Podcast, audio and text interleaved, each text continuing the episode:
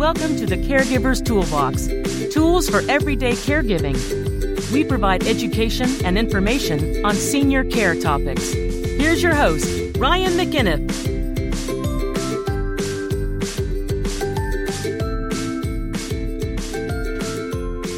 Good morning, everybody, and welcome to another episode of the Caregivers Pod, Caregivers Toolbox podcast. We've done a couple of these in a row. The Caregivers Toolbox podcast, giving you information and education on senior care topics. My name is Ryan McInnes. I am here with Janet. Janet, how are you today? I am living the dream. living the dream and uh, and I'll do my shameless plug if you are interested in speaking yeah, well in me speaking for you if you have you are a, a meeting planner or you are somebody that needs uh, uh, speakers on a on a uh, on any type of basis um, you can reach me if you're interested in hiring me at ryan at mwhomecare.com and other than that we're on to it now today's a quick one today's like more of a psa um, I don't think we're going to get too into this because then it will get a little preachy. But um, th- I was watching the news last night and I have it up here. Just a small little organization called the World Health Organization. Who? Who? Yeah, who? Yeah. um, probably joke has been beat to death by millions of people. But um, new WHO guidelines recommend specific interventions for reducing the risk of cog- cognitive decline and dementia.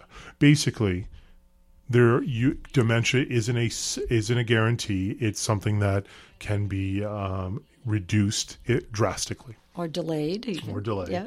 Um, people can reduce the risk of dementia by getting, call me crazy, regular exercise, not smoking, avoiding harmful use of alcohol, controlling their weight, eat, eating a healthy diet, and maintaining healthy blood pressure, cholesterol, blood sugar levels, according to new guidelines issued by the World Health Organization. So basically, everything that's the antithesis of what an American is is what's we need to do to prevent dementia in this That's country right. uh, America as and I am again no skinny chicken here. America is addicted to their their booze, their tobacco, their burgers, and sitting on a couch watching the Real Wives of whatever city. That's right. So, um, you know, basically, we need to be exercising more. We need to be healthy more. Yeah, it, it makes a difference. And, you know, it like we say, it's not that it's a guarantee. Um, I had a grandmother who I was very close to who had Alzheimer's, but she was an Alzheimer's that made it to 96. And she walked to the store to get her quarter milk and she did all these other things. And, you know, the longevity, I am sure, would not have gone to, to 96 if she hadn't done so many things correctly, if you will. In the next 30 years, the number of people with dementia ex- is expected to triple. WHO Director General Dr. Uh, said, We need to do everything we can to reduce our risk of dementia. The scientific evidence uh, gathered for these guidelines confirm what we have suspected for some time that what is good for our heart is also good for our brain. And here's another thing that I'm, I'm, I'm willing to bet a bottom dollar on is that getting eight, eight, eight hours of sleep would reduce your risk of dementia as well. Like my guess is, is that putting in sleep into that list would be a big one as well. Huge, because one of the facts is that sl- lack of the appropriate amount of sleep also has a direct correlation to weight gain. Absolutely. And from what studies have, have shown, they're realizing one of the benefits. Clearly, there is a benefit of sleep because we spend a third of our lives, our lives doing it, or we should be spending a third of our lives doing it. Every animal does it um, for the most part. And obviously, in the uh, the dog eat dog world of the wildlife, you know, there's the nature is metal. There's nothing more metal than nature when you watch some of these videos. So you imagine sleeping for eight hours out of your day or whatever it is. That's a lot of hours to be snuck up on and, and killed and attacked and whatever. So it's clearly very important.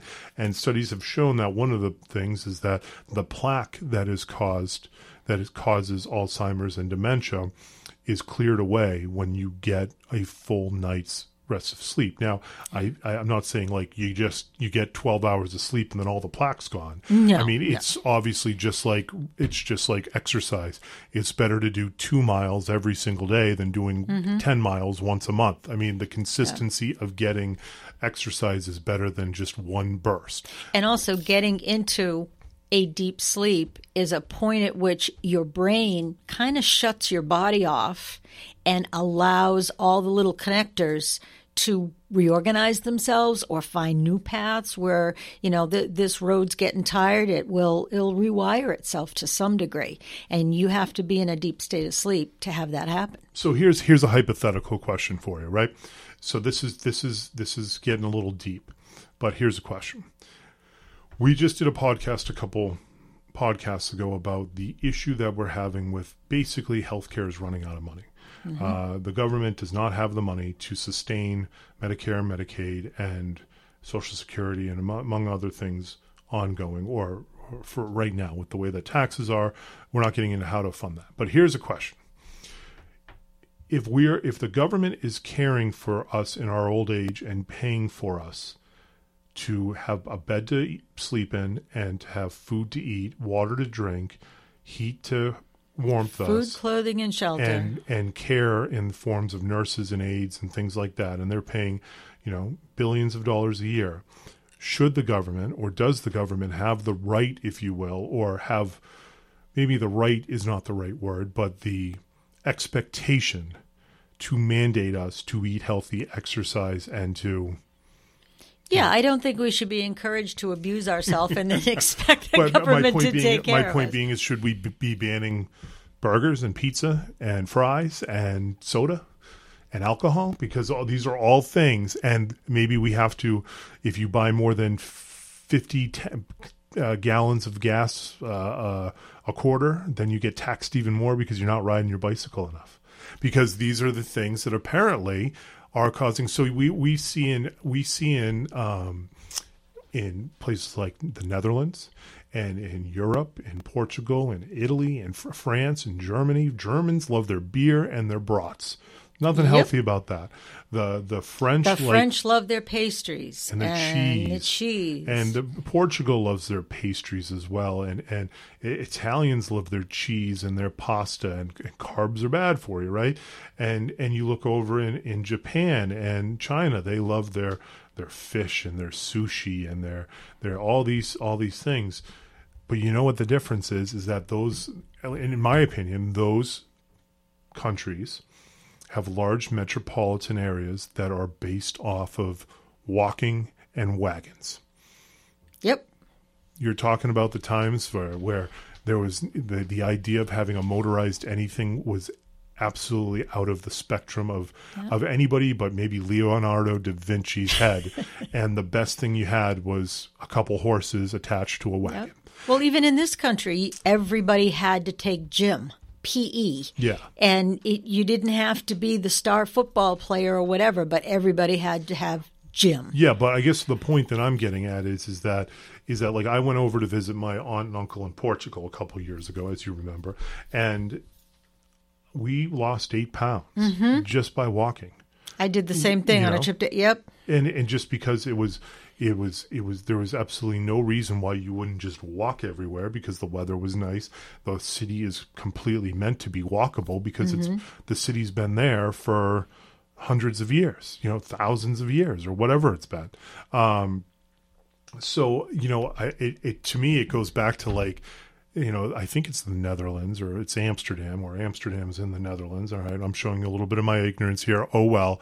But they're known for riding their bikes everywhere. Like people don't have cars over there. They have a bus pass and then they have bikes. And unless that's changed unless the culture's been more americanized in recent years you know going back to it's better to to get two miles of running every day than getting 10 miles once a month.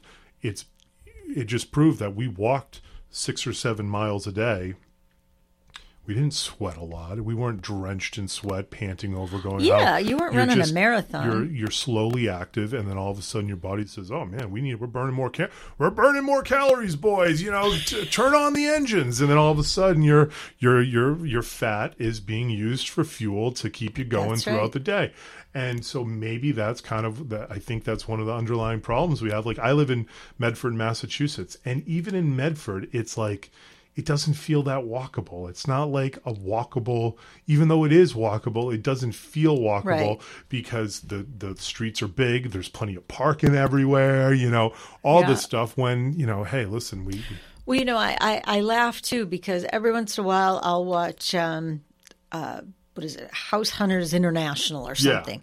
And I like those shows because that at the beginning they're looking and at the end they've come up with something. Well, the things you see over and over and over is how, especially if it's Americans that are going to Italy, to whatever, they can't get over how small the refrigerator is. Mm-hmm. And there's no two and three car garages. Most of them, there are no garages at all.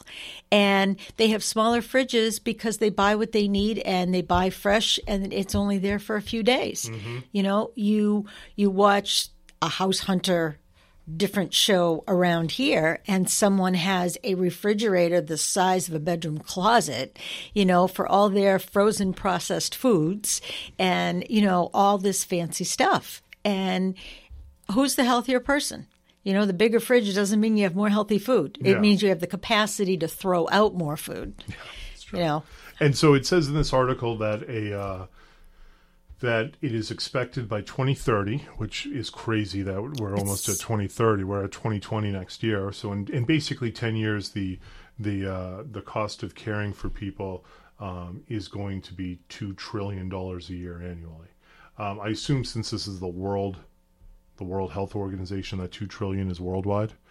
I assume that's not. Yeah, I- uh, that's not. I would hope that's not um, the United States, considering just Massachusetts. Yeah. yeah, I so I would hope. Yeah. Um, but it's obviously going to be a huge amount of, of money. So it's something to think about. And, and one of the things that I would say, and this is preachy, but I'm going to say it anyways, is like I had a friend that was really obese, and he was talking about the cost. You know, how much is it going to cost to uh, hire a trainer or hire a nutritionist or whatever it might be. And I said to him, What is the cost if you don't do it? Because at some point in time, you're going to need to get your knees replaced. You're too big of a boy. At some point in time, mm-hmm. something's going to happen that you're going to need to pay a two or three thousand dollar copay on something or more, depending on what your insurance is. Pay now, pay later. And you know what? It's it's going to be cheaper to adopt the habits that save you a huge amount of money in the, the, the down the road. And so when you think about it like this, is spending fifty bucks a month on a a, a coach and an app or whatever it costs is going to look like peanuts when you have to pay thirty thousand investment in the long dollars haul. for Yeah. whatever copay or whatever happens um, down the road, you know, because private home care is not cheap, and nor is assisted living, nor is nursing homes. So, anyways, um, it's something to think about. Check it out, look it up. Just just do who, um, and then dementia, and you'll uh, see it under the news if you click on Google. But it is looking more and more like that. Our lifestyle is not going to cooperate with, you know, it's cancer, stroke, heart disease, dementia. There you're your four. If you're over 45 and you don't smoke, one of those things is going to get you. yeah. One of those things is going to more than likely be the cause of your your death. And the healthier you are, the more better food you eat, and the uh, uh, the the less you you get into vices of smoking and drinking and tobacco, Yep. the better it's going to help your brain, your heart, and your veins, and your whole body. So Your well being. that's our PSA for today. thank you very much for listening, Janet. Thank you for your opinion and your stories, and we will catch you all all next time. Have a great day.